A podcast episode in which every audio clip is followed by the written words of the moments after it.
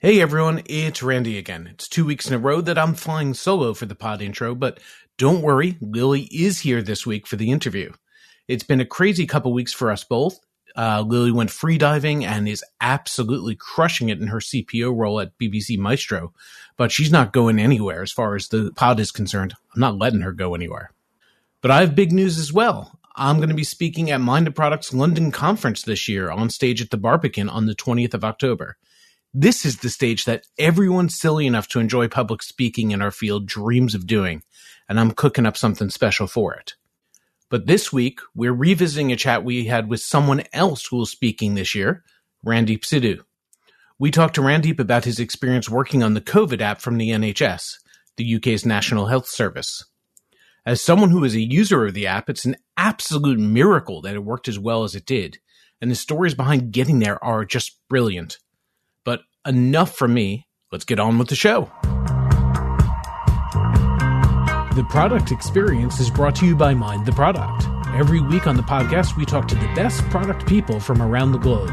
Visit mindtheproduct.com to catch up on past episodes and discover loads of free resources to help you with your product practice. You can also find more information about Mind the Product's conferences and their great training opportunities happening around the world and online. Create a free account on the website for a fully personalized experience and to get access to the full library of awesome content and the weekly curated newsletter. Mind the Product also offers free Product Tank meetups in more than 200 cities. There's probably one near you. Randy, welcome to The Product Experience. It's really great to be chatting to you tonight. Thanks so much for your time. So before we kick off with our topic for the evening, it'd be really great if you gave us your origin story and kind of how you got into product. So it's a bit, as most people, very non-standard. I studied evolutionary biology, it's completely irrelevant for most things. And I started the world in kind of the NGO space because I kind of was lucky enough and I worked hard enough to get to Cambridge and thought education was important. So I did teach first, helped set this charity up, and then kind of got into consulting, like innovation, product innovation, kind of just because I had a science degree. And then I became really good at user behavior, user insight, and then just kind of fell into my first product role in gaming and then just grew from there. So then I spent the last, 6-7 years in health tech. So yeah, it's non-standard, but it's all about human insight, which is what the best products are, I'd say. Awesome. And you ended up leading the development from the product point of view for the Test and Trace app in the UK. So tell us a little bit about how you ended up being the lead on that project. So actually, I think it's quite pertinent because it's pretty much, I think, almost exactly a year ago today when I was called up out of the blue. So I have been working in health tech for quite a while, and I was at that point at a company called Babylon Health, which is in the UK and America, and I was leading a lot of their products globally, as well as building health tech in parts of the world like Rwanda. And I got called up out of the blue by someone saying, the NHS are looking for someone to help them. And at that point, they pitched it like they just need a bit of advice.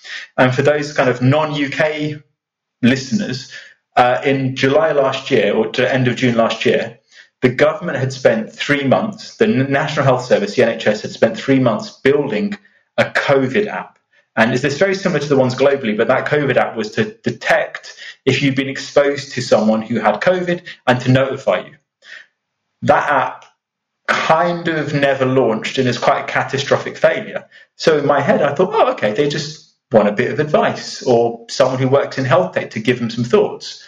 Unbeknownst to me, they were kind of sniffing me out, and then I think I spoke to them over the weekend. They called me up 2 days later and said, we really need you, national emergency. That was Tuesday night. Wednesday morning I spoke to my employer and said, there's some urgent need for me to try and do this thing. Lots of people at that time were saying, don't do it, it's going to be career suicide. Why would you do this? It's failed once, it's in government, it's not going to work. COVID is too unpredictable. But, I think at that point, the risk I thought was there was a bigger risk to people in kind of those underrepresented communities, like brown and black people were dying at a horrible rate. So I thought, I have to do this. And so I took the chance and I actually left on a temporary leave from Babylon 3 days after. So I spoke to them Wednesday morning, left Friday night, started a Test and Trace immediately. And that was 11 months of my life. Wow. So yeah, it was extreme. It was very extreme. So before we go into any of the specifics of it, I'm curious, you get this call, you have a perception of what government work might be like. As you said, everyone told you don't do it. It's already failed once. What was that perception? And, was it different when you actually went there? So I suppose I have a perception. I suppose I'd ask you, what would you think? What's your perception of government? I suppose it's probably a good question. What do you think government would be like? Yeah, behind the times, kind of stuffy, lots of red tape, waterful, all those things. Although actually, I kind of saying this slightly tongue-in-cheek because I know our government digital services team are amazing. So. And I've done some work with them, so I'm not going to answer this one. So I would say it is the best and the worst of what you've described. So they are some genuinely, truly amazing people. And let's not forget, government salaries are not high. So anybody who does product or tech could be earning multiples of those salaries outside of government. So we should always remember that they are key workers in the same way as many other people are. Like we kind of forget that. We're like, oh, they're this, they're that. It's like, actually, some people took a life choice to do this and actually, which I maybe wouldn't have done. So, they are some amazing people. The challenges are, as you go more senior, because people are quite tenured and have lived and worked there for quite a long time, whereas in our worlds, often people move a year or 2 years, it's quite amorphous and quite fluid. That's not always the case in government. So there are some people who are, as you get more and more senior, you get more and more people who have less experience at kind of parts of technology.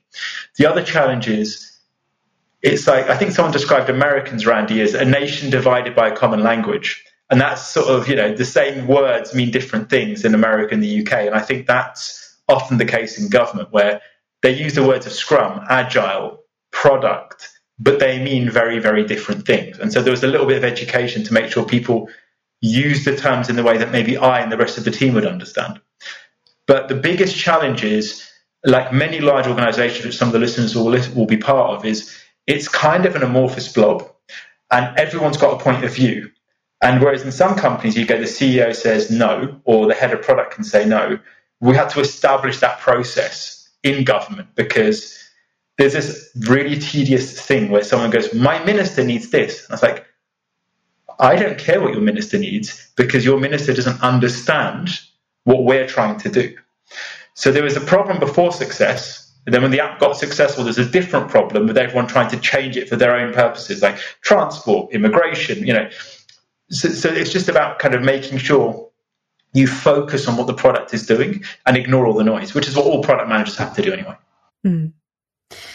So you were conscripted into this role to try and salvage the Test and Trace app. There'd been another version of the app that had failed for whatever reason. So, what did you walk into on day one? Like, where did you start? How did you approach your first few weeks? Oh, my God. I walked in. I should mention at this point, I'll mention what the COVID app is for people who aren't necessarily sure of it. So the first app, like some other apps like India and I think France, was built as an engineering project to see, can we use Apple and Google phones or kind of Android and iOS phones to work out if you're exposed to someone who tested positive for COVID and how long you were close to them for. And so they were trying to do it, which basically meant your phone, even when it was asleep, would be broadcasting and receiving signals. Now, the problem with that is phones, particularly, especially with battery saving technology and other stuff, they just switch themselves off. They switch off Bluetooth. If the phone doesn't think it needs to be on, it won't be on. And so the efficiency of this program that was being built was really, really poor. So it was great engineering, but it didn't work efficiently. So I came in and that code that was built wasn't deployed and it was also tested in a really limited way. So it was great technology, great engineering, but essentially all of that team got disbanded. So I came in to kind of scorched earth. It was originally built in a department called NHSX, who are one division of government. It got moved into a completely separate division of government. So I joined that division, still part of the NHS and the Department of Health. So I had no product people because It turns out actually just before they tried hiring someone junior, so I was a director, which is quite senior. What I only found out 6 months in is they actually hired someone who lasted 5 days and left. So because I walked in, I was like, why is there no one here? It's just me. Like, you can't, where is everyone? And I didn't realize that someone actually tried bringing someone. They didn't dare tell me that this lady started on a Monday, left by Friday. And I turned up on Monday and everyone was like, don't let him leave. Don't let him leave. So I kind of came in with no historical code really, and no product definition of what it was they were trying to do. So that's what I had to do. So my job to be done, number one, was what's the product for and what's the strategy to get it built? So I think simply that's what I tried doing. In something so big, you know, an international pandemic and crisis, that definition could have been as expansive as anything. You don't want to fail fast in this. You do want to iterate, but your MVP has to actually work. So where did you start? How did you define success and create a definition of something that was good enough but not so ambitious that you weren't going to get there quickly? So there was, the first thing was, what the product was trying to do was actually really basic. It was trying to stop COVID, which is a huge problem. So it's trying to reduce TR. How do you do that? So I looked at the lessons of what maybe didn't work in the first app. The first app didn't necessarily have clarity of its purpose. It was good, but it was a bit of a scientific project. Can you measure this with an app? A bit of an engineering process. It was centralized data. There's lots of things which didn't work for the general public. So, you know, a centralized database tracking where you are would not work for many, many people. So what we focused on is, what is it this app should do? So it should stop COVID. How do we stop COVID? And what we ended up thinking about was the product itself can be engineered. And we ended up using a Google and Apple piece of technology, an API that they built. So we were using that to do the broadcasting and listening. But what is it that would make it work? And that's where psychology came in. Because what is it that people wanted at that point? So let's put your mind back to July last year. Literally no one knew what was going on. COVID was completely unpredictable. It was scary. So we needed to think about the psychology of the reassurance that public wanted. Like, when you're in a pandemic, people want to feel like they can take action. They want to do something. So we thought, what's the psychology of what people need here? So they need to be able to use the app, but to use the app has to have some functional basis. It needs to do something. So beyond just pinging you when you get exposed. So we thought about, can we have a check-in feature? We could see, you know, without us having to test and learn, lots of third-party kind of testing and checking in systems have been built. I thought, well, if we build one ourselves, similar to what worked in New Zealand really well, that would give a user an ability to do something active to protect themselves. So we basically quickly defined 6 features, 3 that helped me selfishly as an individual, because then if I helped myself, I would use the app. And those 3 kind of features, you know, were notifying if you've been exposed, the basic function of the app, letting you check in somewhere. So if there's an outbreak in that venue, you'll get alerted, and telling you about the local area risk in your postcode region. But as well, things that I knew were more public benefits, like booking a test, symptom checking, you know, stuff which actually you might need if you're exposed, and like a countdown timer. People didn't know how long they should isolate for. So by focusing on those 2 areas, we thought we need to appeal to selfish needs and protection. And then so that's kind of, we thought about the features and we started testing and that with users to see if they wanted it. And I guess one of the things that you definitely didn't have was the luxury of time. So how did you ensure that you were kind of moving at speed, especially when you were having to set up a team as well as, you know, basically start from scratch? Yeah, let's if you don't mind, let's start with the team specifically. You said you walked in and you were there alone. How did you get that going? So the 2 things about team is we needed a team and we needed a structure for the team to be successful. So as we spoke earlier about government, I mean, the team, I basically just stole people. I looked across because civil servant, I would not have found people. There were lots of consultants and people in test and trace, and I found a few key allies and grew from there. And so that's and I honestly, hand on heart, had an amazing team with a family. And so we managed to get the first person in, explain the mission of what we were trying to do, which was, you know, stop COVID, look at being inclusive, in doing that, because actually there's something I learned when I used to be a teacher, which is a lesson that works for a low ability child is just a good lesson. So if you build an app that works for the bottom of the pyramid, it is just a good app. And so that vision of not just building an app, but making sure it helps those who are most impacted by COVID. Like COVID's got, I think, if you're, at least in the UK, if you're poor on the bottom quartile, you've got twice the death rate of COVID. If you're BME, Black, Asian, minority, ethnic, you've got twice the death rate. If you're Black, it's 4 times the death rate. COVID itself isn't a disease of inequality. Society made this become a disease of inequality. So when I started explaining that to people, we got a lot of people who were really passionate about trying to not just stop COVID, but fix that mission of trying to do it in the right way. So actually, I picked 2 people. They then recruited others, and we kind of went through a vetting process. But I ended up with 10 product managers, non-standard, like different bits of project and delivery. But we changed the process of how we built a product in government. So we kind of had product first of, because in government, they didn't fully understand how product works. So we were saying, like, you know, I would help define what we build, and the kind of foot soldier product managers would kind of define the requirements underneath. And it then went to a dev agency to build. And then other bits of government like policy, probity, assurance, that this product is a medical app. So it needed medical assurance. We just kind of built a funnel where I was at the beginning, and I just kept pushing things through. So we had a team hired quickly from consultants and a process to make sure it worked. So you didn't follow that GDS approach of let's go through all the different assessments of alpha and public beta and private beta, public beta, et cetera. You did it a totally different bespoke approach for this. The app was launched 6 weeks after I turned up. We had an app that worked. So no, an app that worked. And what I focused on was doing it in pilot, because the reality was we did some user testing. We did 3 different kinds of testing for users. We did kind of small group, user focus, testing as most people do. We used research and focus groups. And then we actually did a pilot, and we did community outreach. And so we launched an app within about 6 weeks, and then we had it in pilot for 6 weeks.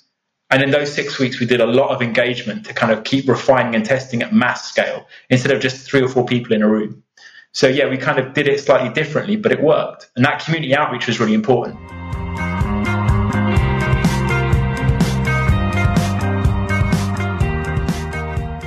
Randy, what's the most effective way to learn from the best in the industry, connect with other PMs, and sharpen your skills?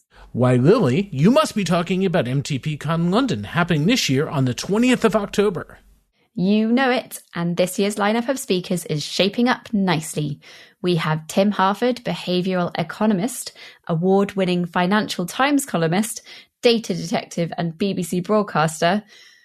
That's all of those things is just him. Plus the legend that is Mark Abraham, product director at Backbase. There's also Randeep Sidhu, who's the former CPO at Reliance Health, and Claire Woodcock, who's the director of product for machine learning at Mozilla, and many more, including a great friend of this podcast. That's right. And don't forget workshop day. On the 19th of October, there are 7 full-day in-person workshops led by experienced product managers who share their secrets and tips for success.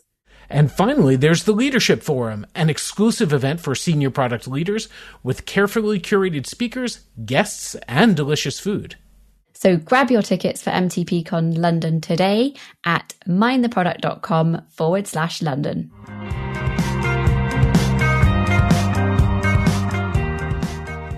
So I'm curious, how much time are you spending thinking about the process versus just getting it all done? Because, when we talk about product development, and it's like, retrospectives and it's good to look at your process and stuff, but I can imagine that you just don't even have time for that either. It's just a case of constantly just asking yourself, how can we move faster? Pretty much. I was doing 7 days a week, 15 hours a day, just to get it done. And the rest of the team are the same. And so we did have little iterations of, we kind of did in-house retrospectives where we'd say, okay, we need to kind of build a feature. Let's test this concept with users. Let's get someone else. So there's lots of parallelization. So we would kind of start thinking about how to build something while someone was testing it at the same time as someone else was trying to engage with users. Someone else was designing it. But you're right, we couldn't follow a more formal structure of iterative loops, but we did focus on what we thought were the core product ideas of those 6 features I mentioned earlier. And there was, the complication was we were always having to think about the direction COVID would move in. So we actually focused much more on check-in and user notification if they've been exposed as the 2 primary use cases. And we were thinking, what would happen if COVID goes in an X direction? Are there bets we're going to start thinking about or testing in advance of that happening? So you're right, we weren't able to move in a more standard way, but I think the pilot really did help in us understanding how it worked. And I'd highlight that the pilot we did was very different from the one that was done in the first app. So the first app piloted in an environment which was very atypical for the UK. It's a little island called the Isle of Wight, which, if you know about diversity in the UK, it lives up to its name.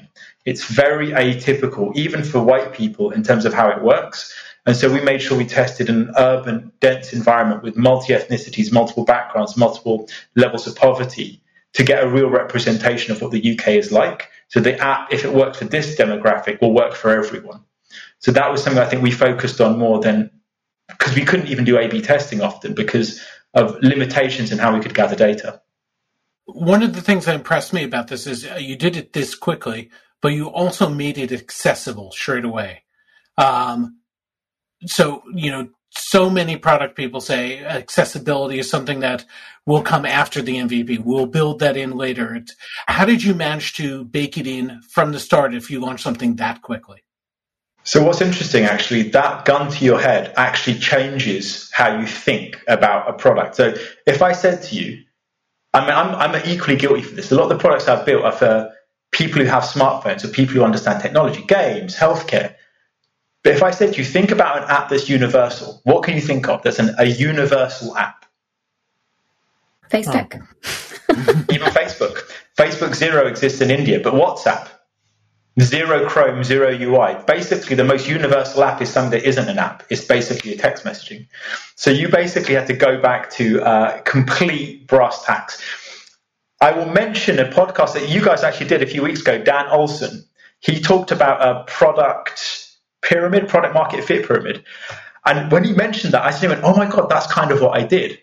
So what I did was I said, this healthcare is universal. Everyone needs to be able to access this.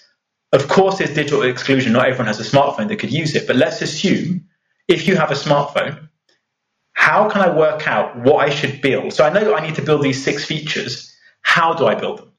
And so then basically I went back to basics. I will use Maslow's hierarchy of needs if you've ever come across that. So it's like a triangular pyramid if you don't know. And it's a basic, the ground level is wide and I think it's safety. I need to be, I need to have a safe, I need to have shelter. The next level up is, I think, security. Then it goes up to, whatever. I mean, most people will know it. So I basically... There's the amended version that has Wi-Fi as the bottom level now. Which probably, that is a serious consideration, actually, because not everyone even has internet connection. But I actually adapted Maslow's hierarchy and went, let me go to the bottom. Who is this app going to be dangerous for? And genuinely, it was a really interesting challenge because, the spot level is there are people for who having this app will be dangerous. LGBT people, I'm part of the community. Refugees who will be of unstable immigration status. Domestic violence sufferers who may be, if the app has information in it that could be detrimental to them, So we basically started with making sure it didn't have any information or was safe. And that's where anonymity came in as a ground level assumption. If it was anonymous, it would work for LGBT, refugees, certain communities. Then the next is, can I use it? Is it in my language? Is it accessible? Does it work with a screen reader? So if you build up that way, and it was a really useful model because actually, I built it, I kind of put criteria of things that we needed to do all the way up to the top, which in Maslow is self-actualization. And in product pilots would be, do I love it? Do I want to reuse it? Will I recommend it? Like most of us spend our product lives thinking about the top of the pyramid of getting people to reuse it, love it, feel secure. Actually, the bottom is where you start because if you build bottom up, you'll get a lot of people who can and will use it.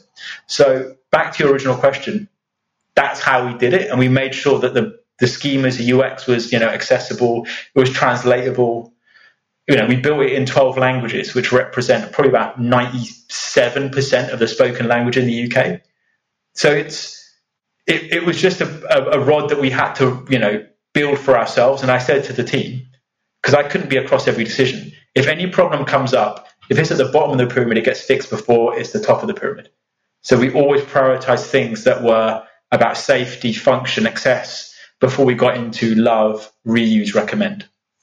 And when you were working through the pilots, often we're kind of looking at success metrics, and you kind of mentioned that the purpose of the app was to stop COVID, but presumably within the 6-week time frame, that would have been quite hard to see whether you were stopping COVID in the, and also, if it's contained within a certain area, that doesn't necessarily mean that it's completely contained. So how did you know that the pilot, how did you measure the pilot in terms of its success and know that you were ready to roll it out to that next group of people? So what was really challenging is the app was anonymous by design, deliberately, because of that thing I mentioned about the bottom of the pyramid. As such, we published the code and we signed a privacy statement, which means we could, unlike any other app I've ever worked in, where you just measure data, you've just got a whole set of Google Analytics, which just constantly pings. You could only measure something if we convinced the ICO, the Information Commissioner's Office in the UK, that we can measure it.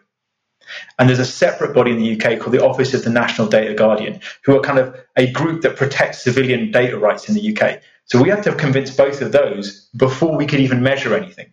And because it was anonymous, we didn't even know where you were. So we had to use quite blunt metrics about how many downloads we've got, how many check-ins we were getting, because we couldn't have any location-based data. And of course, the app is better if we know there's a concentration of users. So we did lots of surveys, field research, finding out whether people were using it, and actually just feedback. So a lot of the stuff we were focusing on was metrics around trust, because we believed if users trusted it, they would download it and then use it. And unfortunately, that we focused on trust metrics. When you're working with other bodies like that, like the Office of the Data Guardian and the ICO, they have their own processes, they have their own challenges and things like this. And that can be, sometimes you're at the mercy of other teams and departments in a company. When in this year, it's whole different departments, government departments. How were you able to work with them? Were you able to get them to dedicate people to this project and have them become part of the team in a way without losing their objectivity? And I think that's the point. Everyone wants to be helpful. Everyone wants to help. And in COVID, even more so. So you just make sure that you can communicate clearly enough your need and make it clear if they're not helpful, what the impact of that will be. Because it does focus the mind when you say, if this isn't approved, people will die. Or you can't help us work through this data problem, there is going to be issues. So we, of course, worked with them more closely. And I think there were some great people we did work with there. But it was back to product. You have to be able to clearly articulate why you need something and the benefit it provides to end users. So I found the most compelling thing was to basically use stats and focus on end users, because that focused everyone's minds. But it wasn't easy. You mentioned earlier about, 7 days a week, 15 hours a day. I'm not sure many people would be able to last that long working that many hours, let alone on such a critical project for the country. How was the morale of the team during that time, and how did you survive? So honestly, I think it is quite personal in terms of what you were doing. So in terms of why I was doing it, my mum worked in a factory before COVID. Someone that she used to get a lift with into the factory died at the lunch table. Wow. And so I've been speaking to my mum, and she ended up living with me for 4 months while I was doing this, because I took her out of where she was, because I've got key workers in my family, in the hospital and the police. So I was like, you can't stay there. You will be exposed. So it was very acute because of who was suffering and why. And so I think for me, that's something that motivated me. But what's interesting is the team we ended up creating, not because of me, was incredibly diverse. and incredibly passionate about the same thing. So actually, it was very energizing. It was incredibly frustrating when things didn't work. But there was definitely that kind of, we are all in a fight, and all we can do is do our fight, our little battalion in the front. No one thought it was going to work when we first started. So we were kind of the underdogs because we never thought it was going to work. And then when we started feeling success and we got to launch in Newham, because, you know, even piloting in Newham was challenging because of big P politics. It was not a conservative run area, which is the different, it was run by a different government party than the ones that's in power. So they didn't want us to launch there. And there was so much stuff holding us against us. You were kind of like David against Goliath. You're like, yeah, we can do this. And so I think that kept us going. And then we saw the number of downloads. I think when we launched it, it was the fastest downloaded app in the UK history. And I think that thing made us realize that what we had done had made an impact. So I think just making sure we focused on the successes when we got them. And I did, it was something a bit odd, which is how I kept morale up, is by making people understand that, like someone said to me when we work in healthcare, Randeep, you will kill someone in your product. Someone will die because of a decision you've made. And you just have to be comfortable with that happening and knowing that you did the best you could before that happened. So I kind of gave them a weird pep talk about this, going, you know, you can't assume that no someone's going to die, which means that all you have to do is focus on your job and not worrying about the terror of you doing something wrong, which would make it worse. It's an inevitable consequence of some of the decisions you make. There is no perfect outcome here. So I think detoxifying some of the risks there also helped. Not sure if that answered your question, whether that was a bit of a strange answer. It just sounds even more stressful than... Self-care was important, yeah. So given all that, I severely hope you never have another job quite like this, because I severely hope that we never need you to have another job quite like this. But looking into the future, the next thing that you start new, what's something you're going to take with you into that? What's a lesson that you learned that you're going to carry through into your career? I think there's two things which are really relevant to the product community. I think one, never forget passion and clarity of purpose can really motivate people around you. So you asked Randy, how did you get everyone to kind of do what you wanted? And it was by sheer force of will.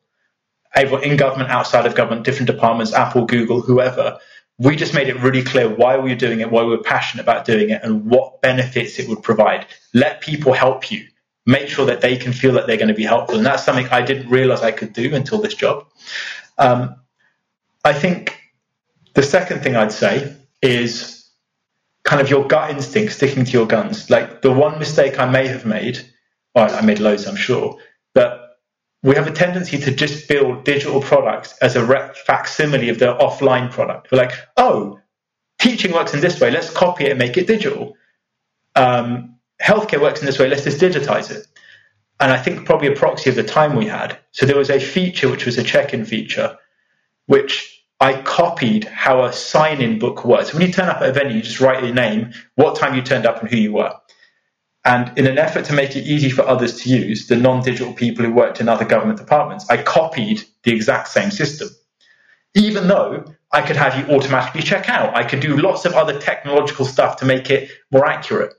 I dumbed it down to make it more like an offline process, copying that, which basically then meant it didn't work as effectively as it could do. So there's something there about always sticking to your product guns and trying to make sure that you kind of always think new when you're doing something. So those are the two lessons I'd take from it. Randeep, it's been so interesting hearing this story, and thank you so much for joining us. I hope you have had a very well-deserved rest, having gone through and developed an amazing app that's helped millions of lives. So I think we should also give you a little cheer for you and your team. And my team, just to be clear, and the people who did this well. I mean, like, the thing that never gets reported is this was a global success. We helped Apple and Google improve their algorithms globally. And it's a UK success story. I work closely as my team with the Alan Turing Institute and others. So what people don't realize is the data that our UK population gathered improved the algorithms for Apple and Google globally. So that's something I think we as a nation should be proud of. Amazing. really, really impressive and fantastic. And thank you so much for joining us. Thanks, guys.